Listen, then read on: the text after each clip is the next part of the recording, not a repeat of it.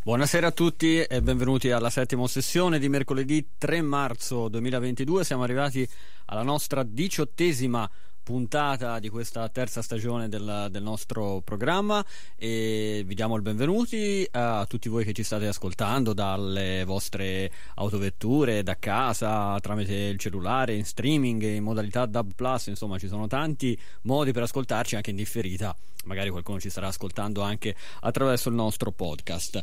Eh, tanti argomenti anche quest'oggi nella nostra puntata di mercoledì 3 marzo, quindi vado subito al dunque e devo dire che rega- ehm, dedicheremo la prima parte della nostra trasmissione, la nostra prima mezz'ora scarsa di programma all'uomo eh, diciamo col mantello nero che eh, ha avuto tanto successo eh, nel corso prima nei fumetti e poi eh, al cinema e che torna al cinema proprio domani con una diciamo nuova versione che si chiama The Batman. Forse hanno messo il The davanti proprio per marcare la, la differenza con i precedenti ma ci eh, toglierà tutti questi dubbi il nostro Damiano Panattoni che è con noi collegato al telefono. Buonasera Damiano, ben trovato. Ciao, ciao, ciao Daniele. ciao Damiano, le sito di Hot Corn ormai la conosciamo molto bene. Allora, appunto, torna al cinema Batman con un torna film fiume. Batman. Mi pare tre ore di, di film, sì. quindi prendete ferie domani per chi vuole andarlo a vedere perché il film è lungo.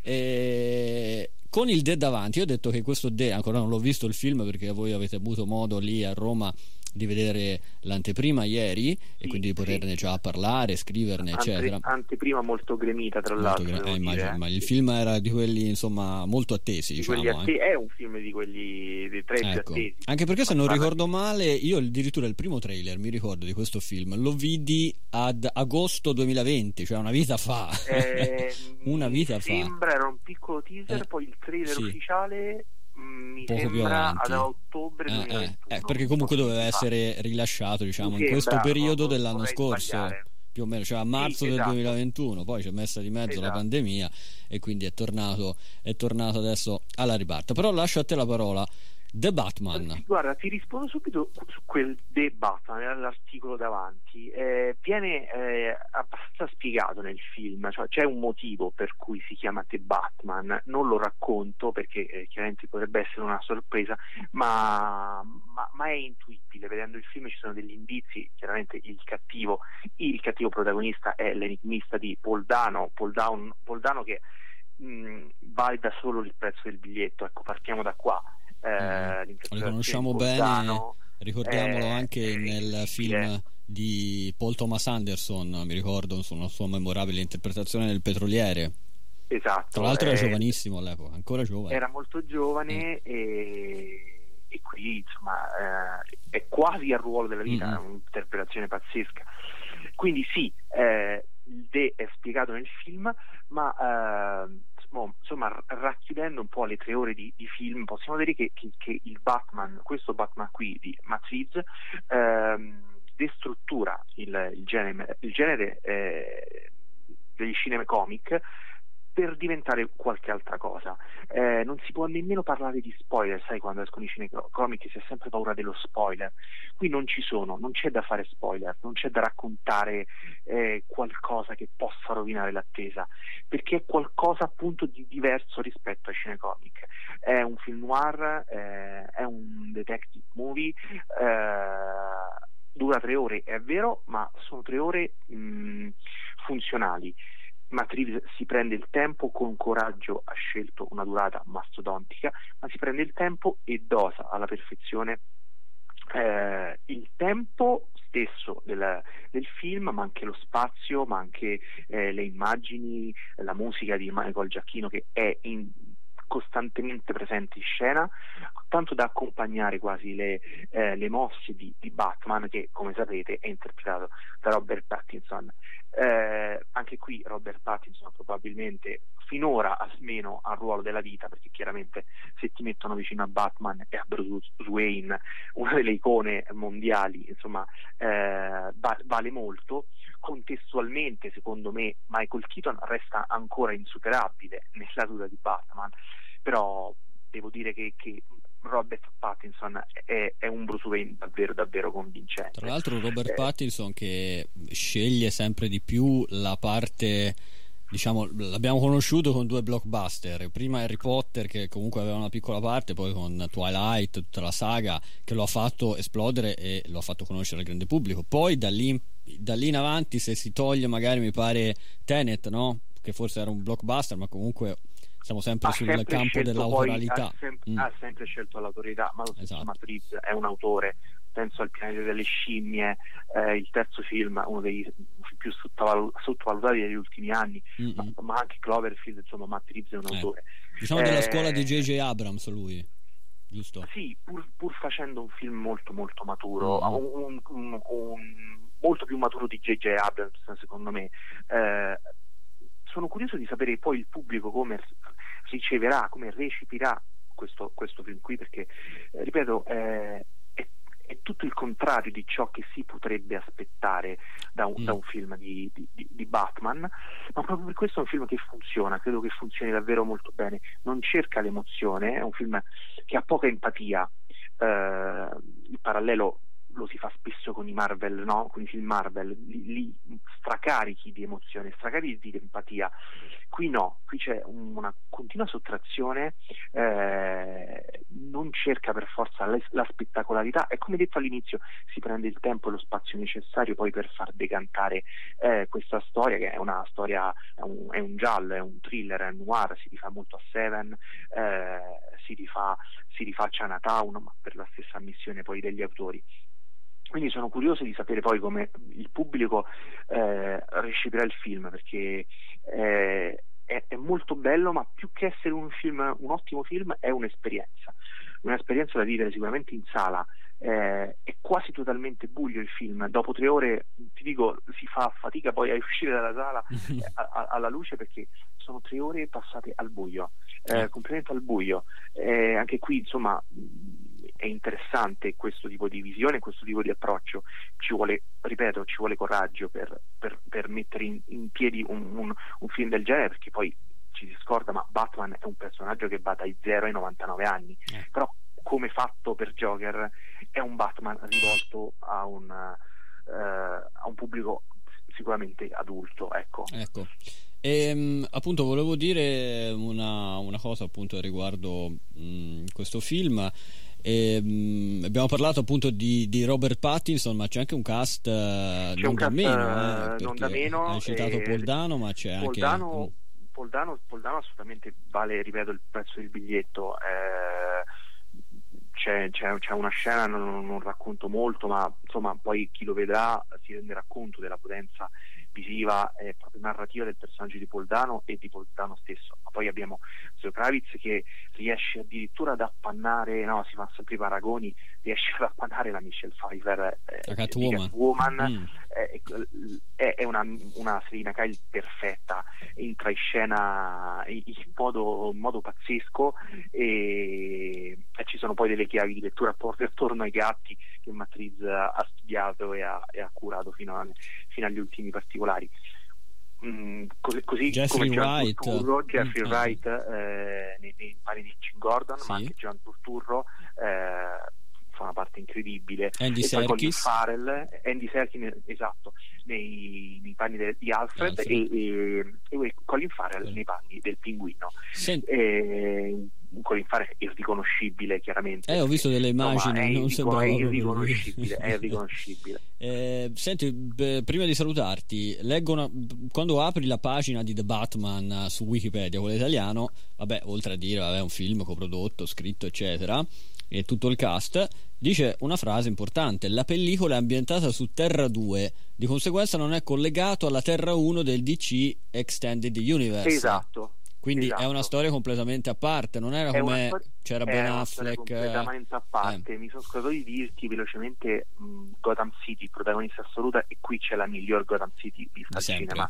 Mm. Riesce a battere anche quella di Tim Burton, così fumettistica. Sì. Eh, chiaramente quella di Nolan era, era una Gotham City estremamente fredda. Mm-hmm. Qui, eh, qui, abbiamo la Gotham perfetta, quella dei fumetti rappresentata in, mod- in modo quasi maniacale da mm. Matt Quindi punto a favore in tutto per tutto questo punto di vista qui.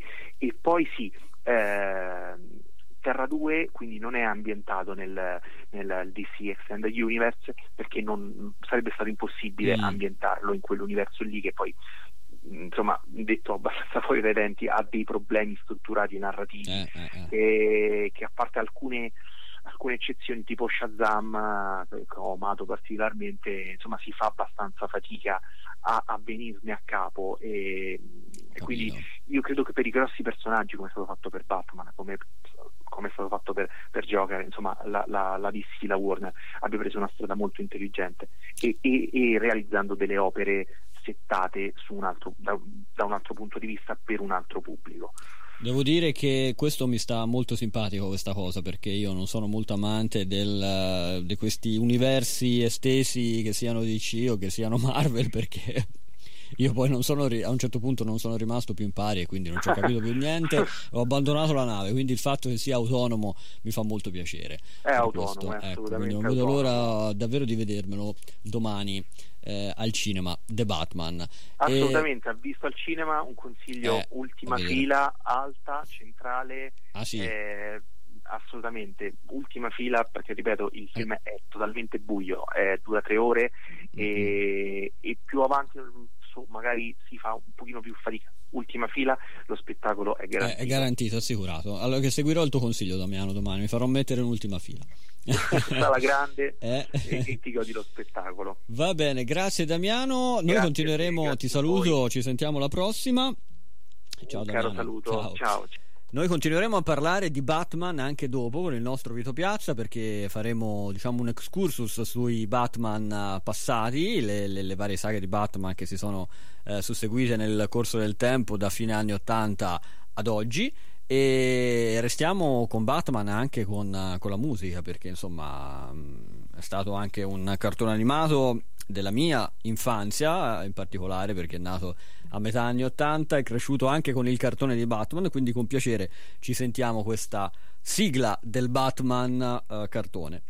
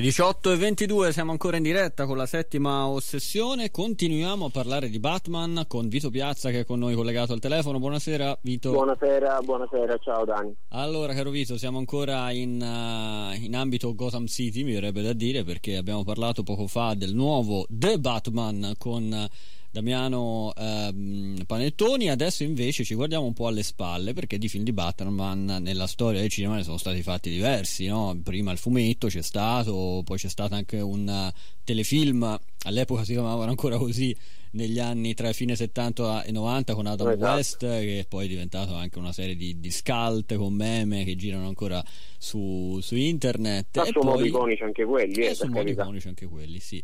E, e, poi nel finire degli anni 80, esattamente nel 1989, debutta il, quello che adesso si possono chiamare live action di, di, un fumetto, ovvero il primo Batman firmato niente meno che da Tim Burton. Partiamo proprio da qua.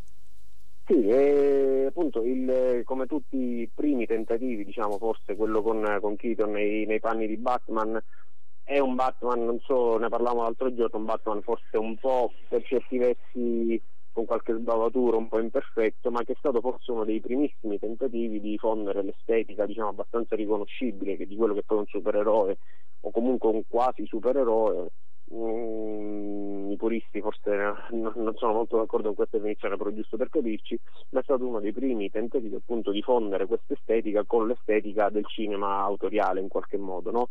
perché comunque eh, ha, eh, è ovvio che Barton ha dato comunque la sua impronta al, al Batman e probabilmente come l'altra volta ci trovavamo a discutere appunto è un Batman un po', un po imperfetto per certi versi eh, anche in quel caso appunto tutti, tutti i film gi, girati da, da, Tim Burton sono proprio oh, di fatto gotici e quindi hanno comunque eh, dato l'impronta di, di, Tim Burton sia ai costumi sia alle interpretazioni sia anche alle, mm, alle scenografie soprattutto non ricordo sinceramente un'altra Gotham City così tanto fumosa, così tanto scura ecco, come quella di, uh, di Tim Burton, non so tu.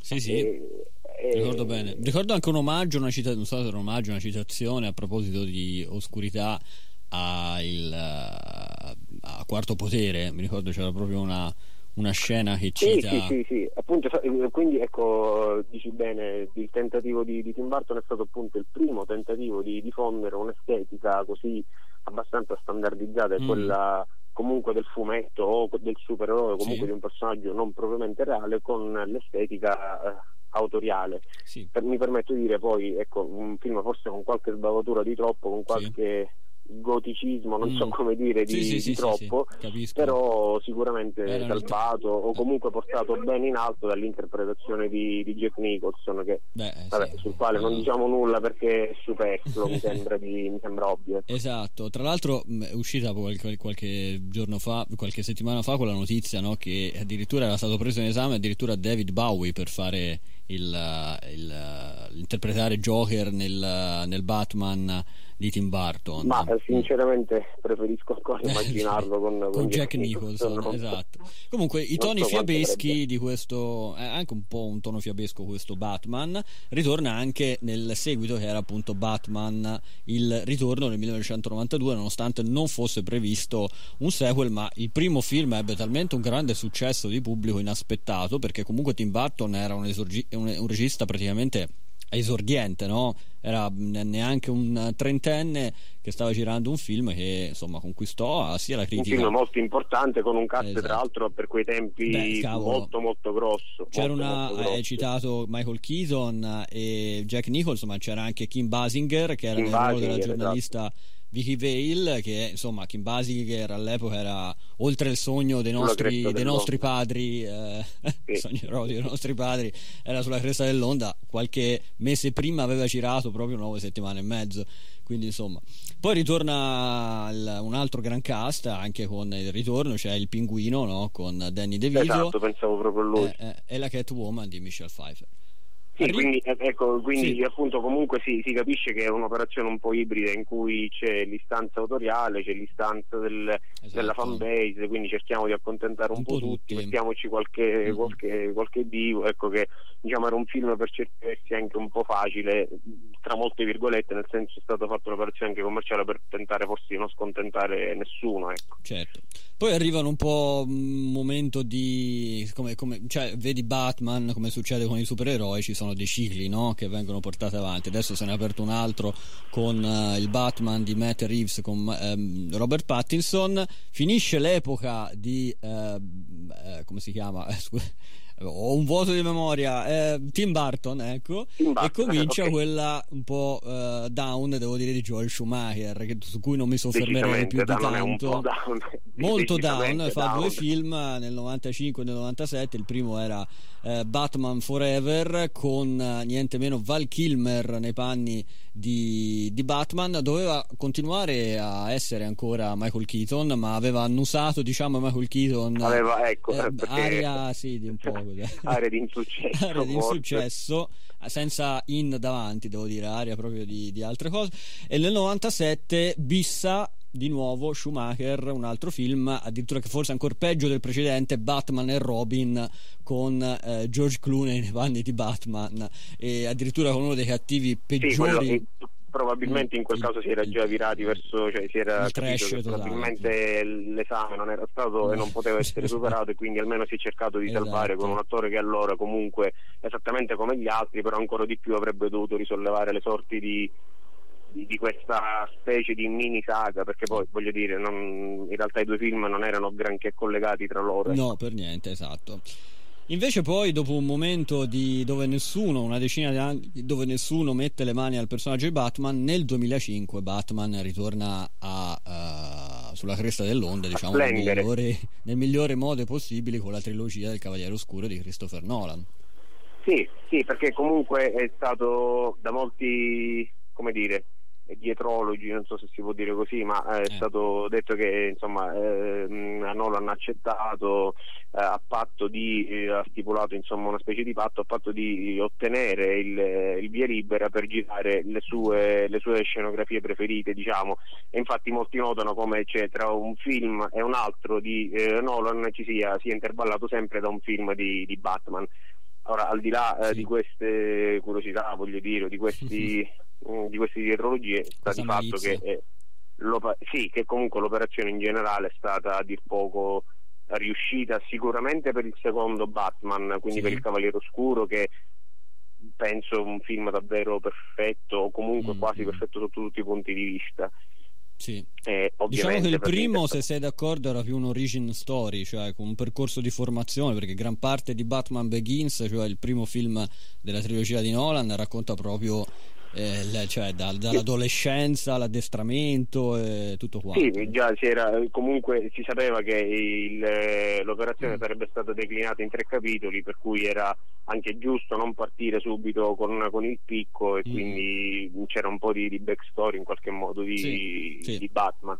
E, e comunque l'operazione era complessivamente secondo me abbastanza riuscita nonostante Katie Holmes eh, che... Tra l'altro personaggio inventato che non era neanche presente nei fumetti, forse è l'unica Sì, sì, avrebbero potuto evitare. Sì, però cioè. sai, appunto in quel, anche, in, eh, eh. anche, in, quel caso con il cinema d'autore, con qualche concessione alla, alla fanbase o comunque ai canoni più hollywoodiani, la storia d'amore ce la metti, eh, mm. tormentata quanto vuoi ma ce certo, la metti, certo. per cui e appunto comunque è un film decisamente inferiore al secondo che è veramente eh. Cavaliere Oscuro sia per l'interpretazione di Ledger e di, Ledger, sì sì, sì, e, sì, di Christian Bell comunque eh, resta un film scritto secondo me meravigliosamente diretto ancora meglio di quanto è scritto. Sì sì sono completamente d'accordo. Poi la trilogia si conclude con uh, il Cavaliere Oscuro e il ritorno.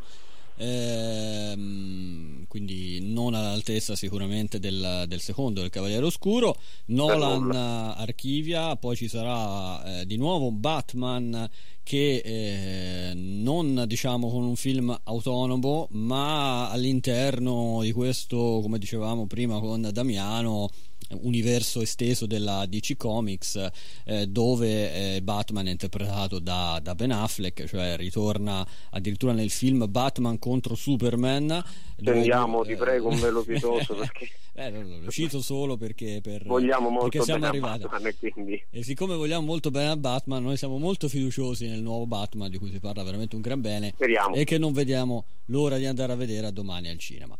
Vito, abbiamo concluso con te questa prima mezz'ora dedicata all'uomo pipistrello. Direi che siamo stati molto esaustivi in, in tutto ciò. Quindi io ti ringrazio. Dalla prossima se- settimana tornerai al cinema d'autore. Eh? Sì, sì, ce, sì, ce lo chiedono i nostri fan, i tuoi fan. Ci sarò. nella nostra mitica rubrica Autori e Autori. Eh.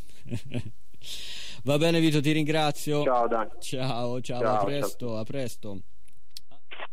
Allora, noi tra poco ehm, continueremo la nostra trasmissione con uh, tanti altri argomenti, ad esempio quello che ascolteremo tra poco, subito dopo il notiziario del traffico, eh, sarà sui 50 anni di un film eh, io l'ho scritto poco fa su Facebook che è stato uno dei capostipiti del, del, cinema, della storia del cinema. Forse avete già capito che cos'è, quindi restate con noi. Adesso ci ascoltiamo gli aggiornamenti sul traffico. Ancora con noi in diretta con la settima ossessione, sono le 18.34. Continuiamo spediti la nostra eh, diciottesima puntata della, della, trasmissione perché adesso, come vi annunciavo poco fa, parliamo di un film che ha fatto la storia del cinema in tutto e per tutto e che torna, è tornato già nei cinema già da lunedì e oggi sarà l'ultimo eh, giorno per vederlo ri- o rivederlo perché ha avuto l'opportunità eh, 50 anni fa di vederlo sul grande schermo, ma questo sarà una versione completamente diversa per quanto riguarda la qualità dell'immagine perché è stata completamente restaurata. Sto parlando di Il Padrino, The Godfather di Francis Ford Coppola e ne riparliamo molto volentieri con un ritrovato Diego Battistini. Ciao Diego. Ciao, Ciao Daniele, buon pomeriggio a tutti. Ciao Diego, ben trovato e sono molto contento con te di parlare di questo ritorno al cinema del Il Padrino, 50 anni di film. 50 sì, anni è, di diciamo storia. È un, be- è un bel regalo che, che, ci fanno, insomma, perché vederlo, eh, soprattutto diciamo, per le generazioni che non l'hanno potuto vedere sul grande schermo, insomma, eh, vederlo riproposto sicuramente fa, fa, tutto un altro effetto. Insomma, noi che dire, l'abbiamo visto in televisione, in DVD, in Blu-ray, insomma, in tutti i formati sì, sì. possibili e immaginabili, però insomma, vedere un film di questo genere, oltretutto diciamo, con quella splendida fotografia che si ritrova, è, è sicuramente un, un, incentivo. Ecco. Diciamo che è stato un bel omaggio a questo film, eh, insomma, che poi alla fine, eh, come dicevi tu, insomma, un caposaldo non solo diciamo, del, della New Hollywood, del cinema americano, ma in generale insomma, uno dei, dei grandi capolavori, possiamo spendere questa parola Assolutamente diciamo, sì. della storia del cinema. Eh, certo. Tra l'altro parlavamo prima, non so se, se, ci ascoltavi, di, abbiamo fatto una prima parte interamente su Batman, abbiamo parlato con Vito del, dell'esordio al cinema di Batman con Tim Burton e c'è qualche analogia, non tanto nella, nella storia raccontata e non c'entra niente, ma per quanto riguarda la regia, perché come Tim Burton era un regista quasi esordiente, anche Francis Ford Coppola a quell'epoca era un regista su cui Hollywood puntava. Non aveva, diciamo, alle sue spalle un grosso eh, curriculum. Sì, è un diciamo che eh, come dire eh, andare a ripercorrere la storia di certi film, specialmente in quegli anni, no? che anni che sono stati anni cruciali poi per la storia del cinema, perché eh, dagli anni, dalla fine degli anni 60 in poi comincia questa nuova ondata appunto eh, che proveniva un po' anche dall'Europa, no? cioè il cinema muta, il cinema cambia, il cinema si fa sempre anche più leggero per quanto riguarda eh, le, le cineprese, eccetera, quindi cambia un po' la concezione del cinema e il cinema, e il cinema americano diventa molto più, più libero in qualche modo, soprattutto sperimenta di più, cerca sempre di più nuovi autori. Eh, sicuramente quello di Coppola è, non era un esordio perché lui comunque nel, quando inizia a girare Il Padrino aveva già fatto diversi film, però certamente non era un autore e certamente non era uno come dire delle prime non era la prima scelta della Paramount, no? Perché sì. eh, il film insomma lo ricordo, ma è una cosa come dire che che sanno più o meno tutti, è tratto eh, da un celebre romanzo eh, di Mario Puzo che, uscirò, che, uscì nel 1969, ma già addirittura nel 67 la Paramount acquistò il, i diritti del film pur basandosi su poche pagine, perché già intuiva il potenziale, della storia. Ecco. Eh, da quel momento in poi cominciò chiaramente poi facilitato anche dal grandissimo successo del romanzo, che ebbe un successo clamoroso, eh, cominciò eh, chiaramente il classico casting che partì naturalmente anche dal regista. ed, è, ed, è, curioso perché vennero presi in considerazione tantissimi autori, tra cui anche l'italiano Sergio Leone, che però all'epoca era già mm-hmm. concentrato mm-hmm. diciamo, su quello sì, che sì. poi purtroppo sarebbe stato il suo ultimo film, cioè C'era una volta in America. Mm-hmm. E poi venne scelto alla fine Coppola perché a un certo punto la Paramount in questi diciamo strani dialoghi che c'erano appunto fra produttori esecutivi pensò che la cosa migliore sarebbe stata quella di affidarla a un italo-americano, cioè perché sì. forse era l'unico che poteva raccontarlo. E venne fatto il nome di Francis Ford Coppola che eh, all'epoca inizialmente rifiutò perché era molto concentrato sulla produzione, tra l'altro all'epoca se non sbaglio stava producendo il primo film eh, di George Lucas sì. e eh, inizialmente rifiutò, poi chiaramente ritornò sui suoi passi non tanto per la storia quanto appunto per il fatto che comunque eh, per lui era un, era un, grande introito poter partecipare a un sì. film del genere e per la Paramount era un affare perché insomma certamente il suo cachet non era a livello eh, diciamo dei suoi, dei suoi colleghi certo. quello che accade poi dopo chiaramente cambiò un po' le sorti di tutti eh, a cominciare anche da Coppola sia in positivo c'è da dire sia in negativo poi perché insomma il padrino poi il successo che ha avuto Coppola poi ha un, anche un po' degenerato, se vogliamo, la sua carriera nel giro di pochi anni. È vero. E leggo anche di altri no eccellenti. Eh, tu hai citato Sergio Leone, ma avevano rifiutato di girare il padrino anche eh, autori del calibro di Sempe Kimpa, Peter Bogdanovich, Elia Kazan e Arthur Penn. Pensa un po'. Sì, e... sì, sono insomma tutti grandi sì, nomi, tutti, no? grandi nomi tutti grandi nomi. E c'è una bella intervista eh, non so se hai avuto modo di leggerla di Marlon Brando eh, no di Marlon Brando insomma Marlon Brando è il protagonista indiscusso del, del padrino ai panni di Don Vito Corleone ma di Francis Ford Coppola. Eh, mi è piaciuta questa frase che lui dice dovete capire da cineasta non sapevo veramente come fare eh, il padrino. Ho imparato a fare il padrino facendolo sì, ehm, diciamo che è una... È, è, è molt- cioè sono, sono, quelle, eh, diciamo sono, quelle, confidenze, potremmo dire, molto curiose, no? nel senso che mi fa tornare in mente eh, un'intervista eh, a, a, una persona molto legata poi a Coppola che è Martin Scorsese, no? cioè nel senso che sono sì. cresciuti, non dico insieme perché Coppola comunque è un pochettino più anziano di lui. Sì, sì. E lo stesso Scorsese, mi ricordo in un'intervista a Chiedi Cinema molti anni fa, parlava di quando iniziò, iniziò, a girare per esempio dei film come Kundun, no? che era un film molto sì. diciamo, più complesso rispetto a tanti altri e lui ammise che non, insomma, non sapeva come far muovere le comparse nello spazio. Cioè, e eh, come dire, quindi eh, cominciò da quel film a capire come fare a muovere tante masse di persone in un'unica inquadratura, no? Cioè, quindi questa sorta di eh, di imparare facendo, che oggi noi diamo molto per scontato perché uno guarda il padrino eh, cioè, e dice eh, qui è, c'è la mano di un maestro dietro, no? c'è la scena del matrimonio, eh, se poi pensiamo addirittura al secondo capitolo, cioè anche delle soluzioni dire, a livello visivo estremamente complesse, ma anche semplicemente dirigere gli attori, insomma è, è un film come dire dove Coppola si è trovato a 32 anni, eh, diciamo, non, non, dico sbarbatello, ma più o meno a dirigere Marlon Brando, che Beh. certo non era l'apice della carriera in quel momento, anzi Coppola combatté per farlo scritturale dalla Paramount, però insomma dirigere Marlon Brando con tutte le problematiche che si portava dietro a livello caratteriale era un po' ingombrante da, da, gestire uno come era Marlon molto, Brando sul sì, set. era molto ingombrante da gestire e penso che questo diciamo sia stato anche la grande capacità di Coppola, no? cioè il fatto come dire, non solo di pensare figurativamente il film insieme al direttore della fotografia, non solo scriverlo, ma anche avere questo grande rapporto con, con, con gli attori e soprattutto imporsi, cioè perché lui riuscì eh, naturalmente era una cosa che poteva accadere solamente negli anni 70, cioè che un regista giovane viene preso come dire, dal nulla e addirittura impone sì. degli attori perché Marlon Brando lo impose lui, addirittura Al Pacino lo impose Pacino, lui, nessuno sapeva chi mm-hmm. fosse e per il ruolo vennero diciamo provati, cioè, um, all'inizio si pensava ad altri attori, mm-hmm. sicuramente all'epoca più famosi, ad esempio Dustin Hoffman che aveva avuto un successo qualche anno prima eh, con il laureato. laureato. Quindi insomma lui si impose ed è anche grazie a lui diciamo, è proprio grazie a questa testardaggine, a, questa, a queste intuizioni, eh, a queste, queste intuizioni insomma, mm. che riuscì a costruire questo, questo, grande film che tutti conosciamo. Ci salutiamo sempre con un ultimo pezzo della, di questa intervista che ha rilasciato al New York Times Coppola proprio in occasione della, del ritorno in sala del, in tutto il mondo del, del Padrino. Disse che la, ma, la Paramount era impreparata per il successo, improvvisamente si trovarono a doverlo proiettare a New York in cinque cinema contemporaneamente perché c'era tanta richiesta e poi in tante sale in tutto il mondo.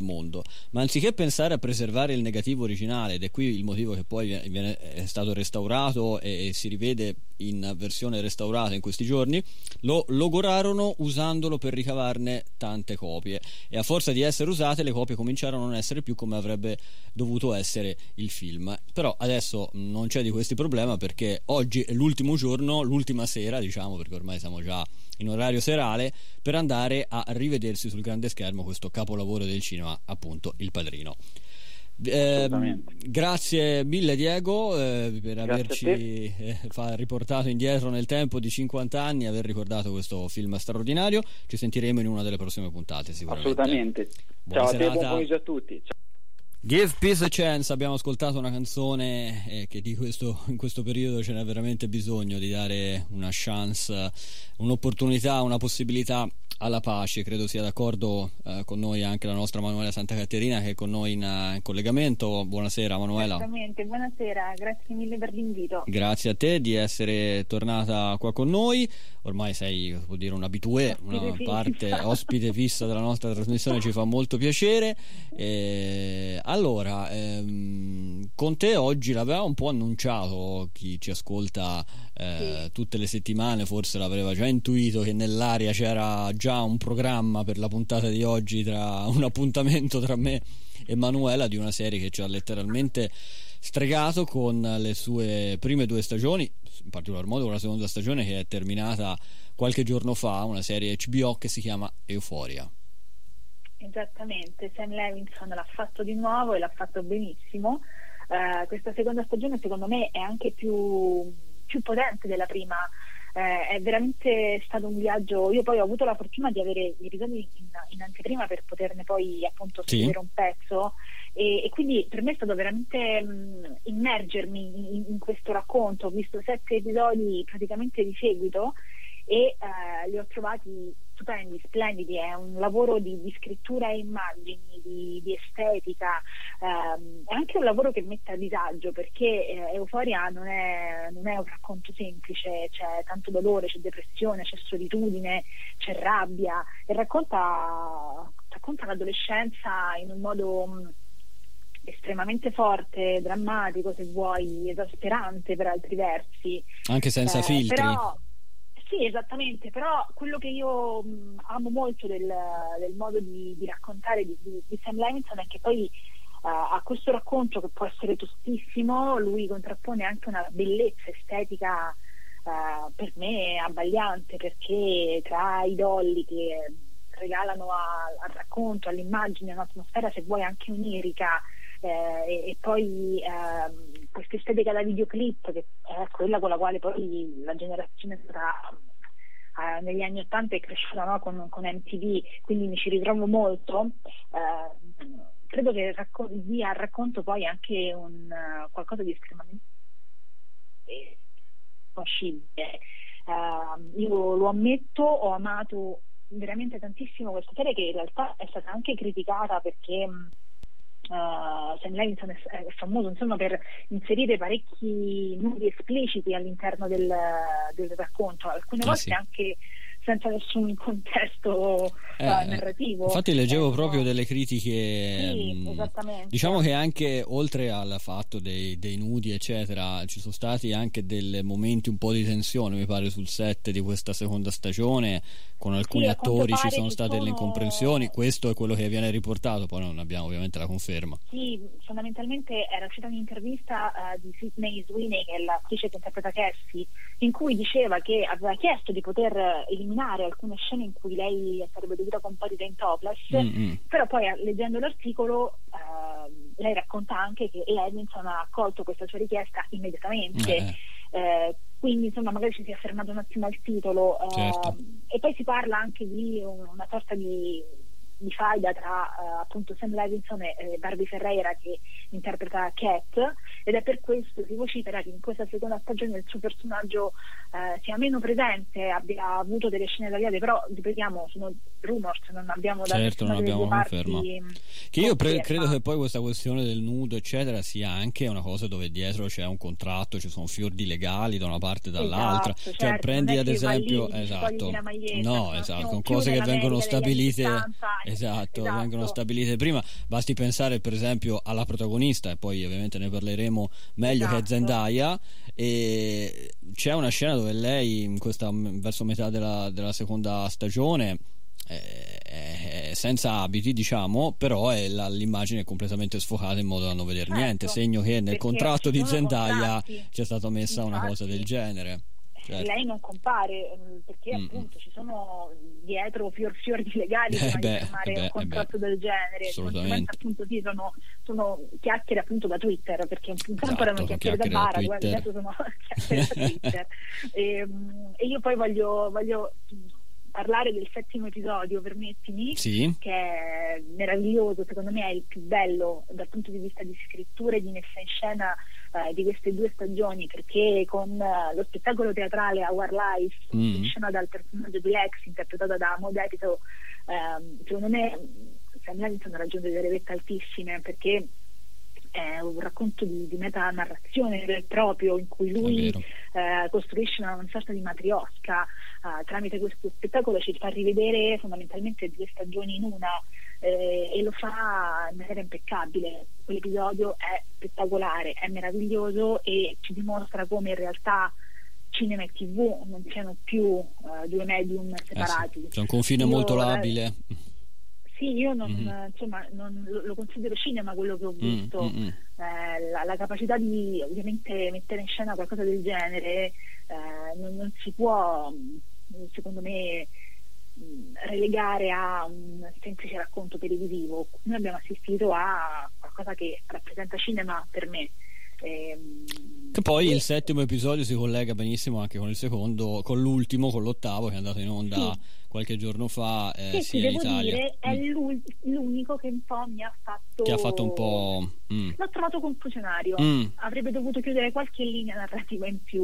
Sì, sì, sì, sì, Ovviamente eh, ci sono delle scelte che ovviamente. Eh, servono per poi traghettare il racconto alla terza stagione che vedremo tra l'altro nel 2024 eh, esatto. prepariamoci ad Perché so che Sam Levinson c'è un'altra serie eh, pronta a debuttare il prossimo anno da quel ecco, che quindi so. almeno comunque ci dà qualcosa da eh, almeno ci dà il contentino dai, dai. esatto un po' come ha fatto con Malcolm e Mary diciamo, è vero, è vero. speciali natalizi che a me è piaciuto eh, Malcolm e Mary eh, forse è stato anche a me io l'ho trovato un bellissimo film ah, l'hanno massacrato ma secondo me c'è anche no, una no, forma no, di no, antipatia sono d'accordo esatto Levinson eh, anche invidia, diciamolo, invidia. Probabilmente sì, eh, comunque, ragazzi, quel ragazzo sa come caspita. si dirige un film o come si dirige una serie eh, direi. Probabilmente, uh, probabilmente, c'è un po' di, di, di invidia, di, di astio. Sì, sì. A volte succede che la critica e il pubblico uh, non, non, siano in grado o mm-hmm. insomma non, non, non, riescano a enfatizzare con, con, un regista, con un attore, un'attrice. Esatto. E quindi come se mettessero un pochino sempre le mani avanti. Eh, io credo che siamo di fronte a una persona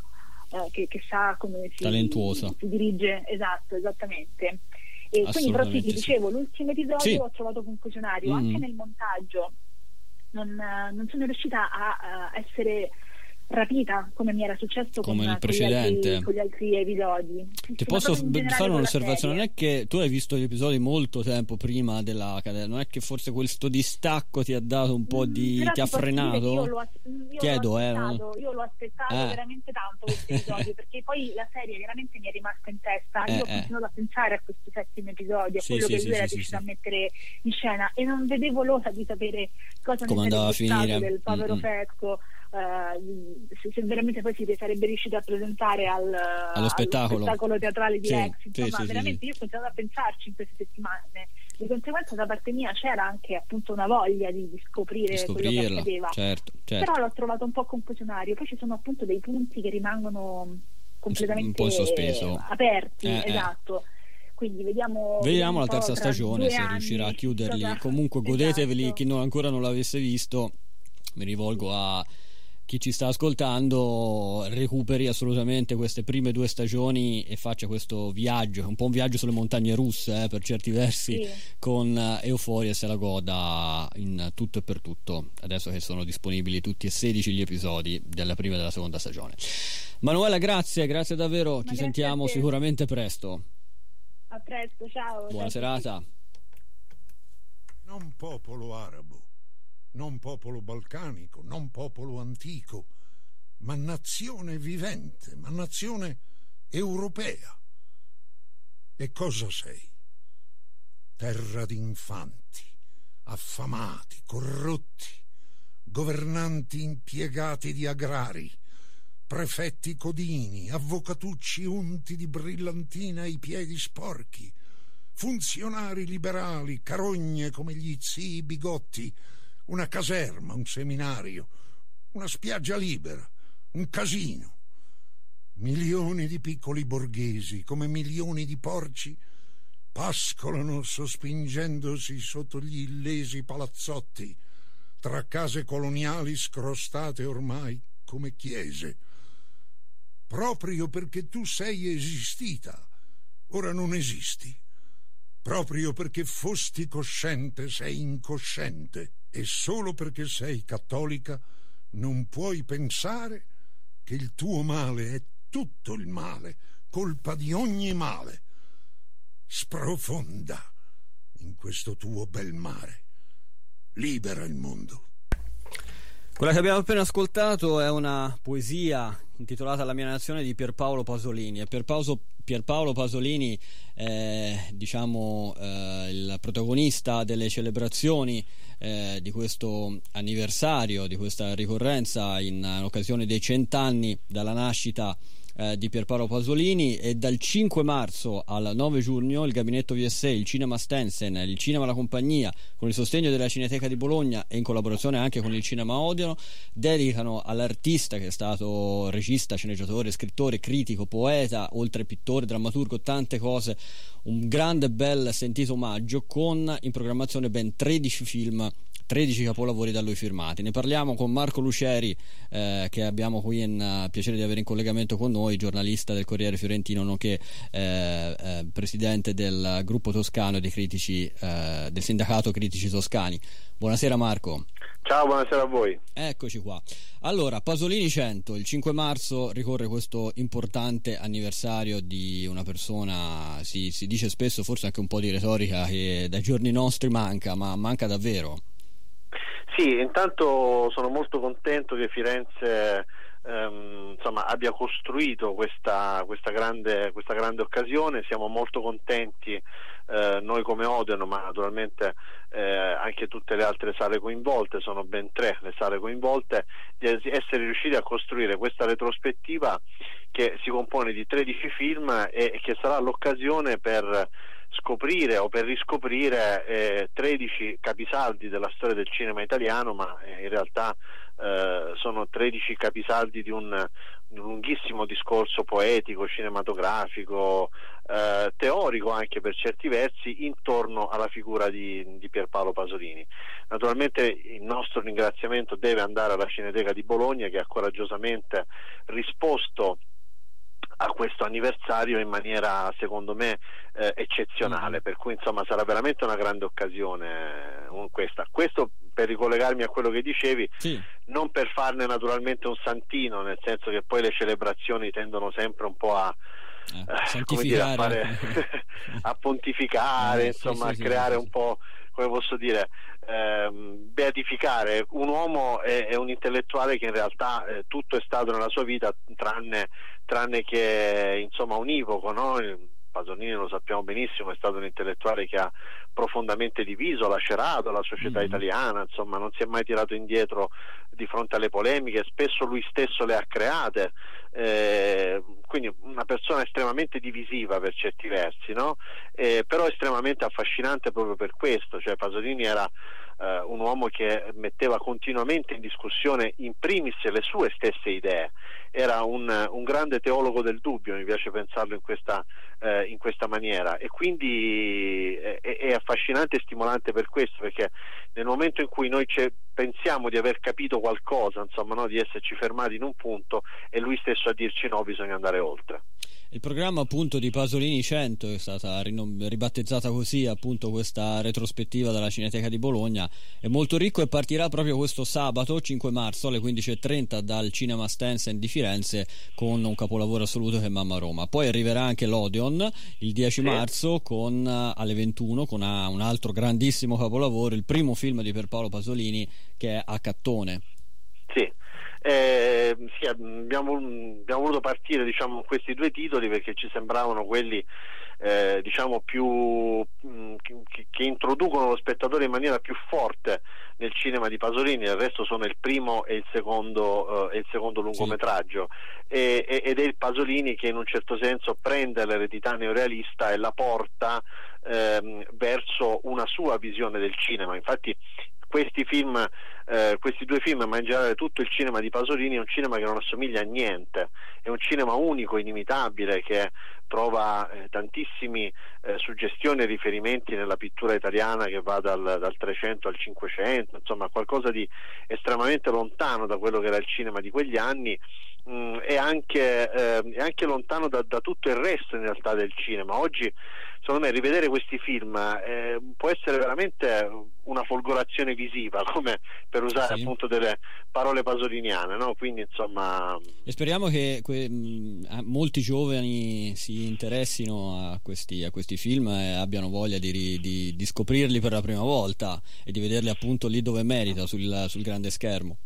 Guarda, posso dirti una cosa, sì. che mh, dalla nostra ormai esperienza, insomma ormai pluriennale di collaborazione con la Cineteca di Bologna, almeno per quanto riguarda la sala per cui lavoro, cioè l'Odeon, sì. posso dirti che i grandi classici restaurati eh, hanno soprattutto un pubblico giovane, eh, di under 30, under 25. Certo. Quindi insomma da questo punto di vista io sono assolutamente tranquillo, la risposta ci sarà sono e sarà soprattutto da parte dei giovani. Perfetto. Poi Pasolini è, è, è, un intellettuale regista amato soprattutto dai, dai giovani. giovani esatto, esatto, questa è una, una, bella cosa. Poi il programma proseguirà appunto nei vari luoghi con la compagnia, Comizi d'Amori e di Poré, la ricotta, il Vangelo secondo Matteo Matteo, il Decameron, Porcile, appunti per un'Aristiade africana eh, che racconti di Canterbury, fino ad arrivare al 9 giugno con, uh, allo Stensen con l'ultima proiezione e con uh, Salò o le 120 giornate di Sodoma, che se non sbaglio è proprio il suo ultimo lavoro sì. cinematografico di Pierpaolo Pasolini. Sì, sì, sì, sì, assolutamente, un altro straordinario film divisivo e ancora oggi per certi versi apocalittico e quasi dalla visione quasi insostenibile, no? mm-hmm. quindi per, per, per, sottolineare la straordinaria modernità del cinema di questo grande regista. Mm, posso anticiparvi che non ci fermeremo al 9 giugno, probabilmente la retrospettiva ah proseguirà in degli spazi estivi, insomma, ah, bene, bene. quindi eh, insomma, non, non, termina il 9 giugno, insomma, questo, ecco, quindi penso che notizia. almeno fino a luglio, forse anche agosto, insomma, ci sarà l'opportunità di, di vedere questi, questi, film. Questi insomma, film. Allora Marco, noi abbiamo parlato nella nostra prima parte del nuovo Batman, The Batman, sì. che debutterà anche al Cinema Odeon in lingua originale domani, giusto? Sì. Sì, sì, ehm, partiremo domani, naturalmente come in tutta Italia, si tratta di un film attesissimo, eh, dalle prime impressioni, insomma, dalle sì. prime recensioni uscite in ambito internazionale, sappiamo che il film insomma, ha, riscosso, ha riscosso molto, molto successo, eh, speriamo anche perché insomma non ce lo nascondiamo, insomma, molti attendiamo questo, il mercato diciamo, eh cinematografico mondiale e in particolare quello italiano aspetta questo film anche per dare sì. finalmente una svolta alla, insomma, alla stagione con la speranza insomma, che, che da, da, Batman in poi il pubblico ritorni in massa nelle, nelle sale italiane insomma, e quindi insomma, questo può essere un bel, un bel in, nuovo esatto. inizio. Ecco. In lingua originale abbiamo detto due spettacoli, vero? Uno il pomeriggio uno Sì, alle 17.30 e alle 21, domenica alle 15 e alle 18.30. Il film dura tre ore, per cui eh, insomma... bello, bello lungo. è bello lungo, sì. Andatevelo a vedere in lingua originale all'Odeon, chi ci sta ascoltando da Firenze. Marco, ti ringrazio, a presto. Grazie a voi, buona serata. Buona serata. Noi abbiamo uh, finito, vi ricordo il, l'appuntamento per riascoltare la nostra puntata qualora lo vogliate uh, attraverso il podcast che troverete domani sul sito di Nova Radio che è novaradio.info e poi a partire dal fine settimana anche sulle principali piattaforme di streaming. Siamo in grande ritardo, mi scuso, con il telegiornale, quindi subito linea alle, eh, agli aggiornamenti eh, con il telegiornale di Nova Radio. Noi ci sentiamo invece mercoledì prossimo.